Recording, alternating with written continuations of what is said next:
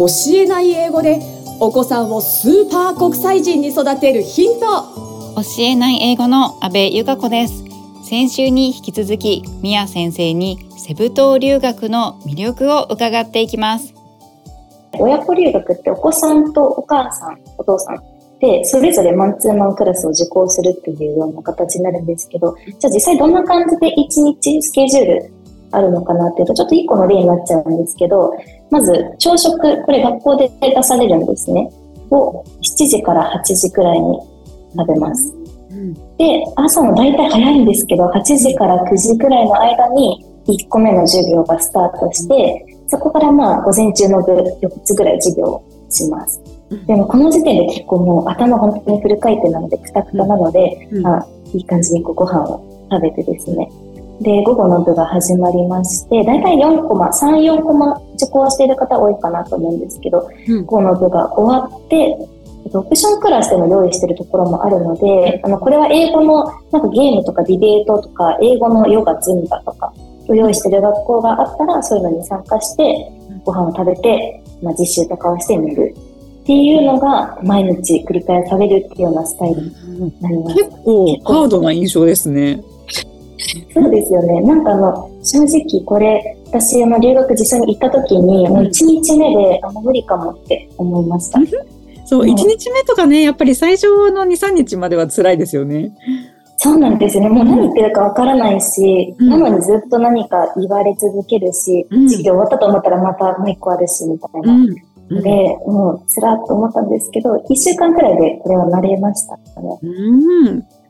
すごい。これ逆にあれですか？あの、まあ、私はもうちょっと緩くていいわっていうような感じの場合は、うんうん、コマを減らしたりもできるんですか？あ、そうです、そうです。あの、親子留学でよくあるのが、お子さんはがっつりやってほしいけど、うん、お母さんは、あの、ちょっと緩めがいい。で、お子さんのその、まあ、お世話とかもしたいっていうような方だと、午前中だけ、4コマだけ受けて、あともうなしっていうのも全部できるので、そこは、あの、ご相談かなと思います。はい、いいですね。それはそれで。はい、うん。こう選べるんですよね。うん。そうします。で、まあ実際どんなところに滞在できるのっていうふうに疑問かなと思うんですけど、うん、あの、実は最近人気なのがホテル滞在の語学学校があって、うん、で、えっと、ホテルと学校が同じ敷地内にあって、うん、えっと、もうなんでしょう、徒歩10秒くらいで行き来できるような距離感にあるんですけど、そのリゾートホテルに泊まりながら英語を勉強するっていうようなプランが、うん、えっと、まあ、単身の留学もそうですし、親子留学にもかなりおすすめなので、ちょっとそんな感じの写真をお見せしますね。これがホテルのお部屋なんですけど。はい、綺麗ですね。そうなんですよ。うん、で、なんと、あの、オーシャンビュー付きのお部屋っていうのがあって、毎朝オーシャンビューで暮らせる。これだけでなんか来てよかったって思いそうですよね。幸せ。でも、あの、お子さんと一緒にこういうお部屋に泊まりながら留学ができます。そうですね。あと、あの、プールも結構、プールとジムが最近どの学校さんももうついてるのがデフォルトになってて、プールとかもよく視察とかで見学に行くと、なんか親子でもプールで遊んでる、多分授業終わった後かなっていうような親子がいたりとか、あとあの、すごい走ってる、おそらくお父さんかなっていう方がジムでトレーニングしてるとかっていう光景はたまに目にします。はい。すごいなんか充実した日々になりそうですね。そうですね。なんか多分、あの、よくいるのが、留学中に体鍛え上げて、もうムキムキになって帰ってくる方もいるので、すごい。そういう面でも頑張れそうですよね。うんで、こんな、あの、ホテル滞在とかで、1日7時間、8時間とかみっちりのレッスンで、一体まあ、費用はいくらって思うかなと思うんですけど、うんはい、親子留学費用、こんな、これが2週間の費用なんですけど、親子留学大体2週間が、うん、えっと、デフォルトになるんですけど、大体このくらいの金額で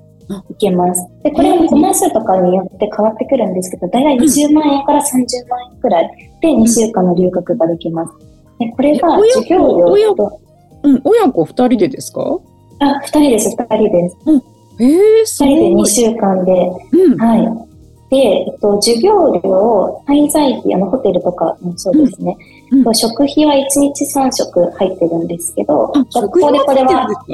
そうなんですよ。なんかあの学校の、なんかひ、大体多いのが、こう、食堂みたいなカフェテリアがあって、そこにバーってバイキングが並んで、そこから好きなのを取って食べるの。まあ、毎日ビュッフェ形式の学校が多いんですけど、そんな感じで食べられるのと、あと洗濯代も含まれてる学校が多くて、もうあの、ランドリーサービスにこう出して、うん。もう受け取るだけ、畳んだ状態で返してくれるっていうので、もう、やっぱり英語に集中しない、勉強に集中しないといけない環境づくりっていうのが学校さんも徹底されてるので、うんいかにこうノンストレスで暮らせるかっていうところを考えた結果、もう家事一切しなくていい、みたいな感じの環境を嬉しいみたいな、そこっていう。もう英語運転っていうより、そうですよね。ご飯も洗濯もしなくていいなんて、すごい、それだけでも幸せですね。なんか、あの、保護者さんにとってもご褒美タイムみたいな感じですよ。うん、本当ですね。うん。子供の勉強だからってことでちょっとね、いけちゃいますね。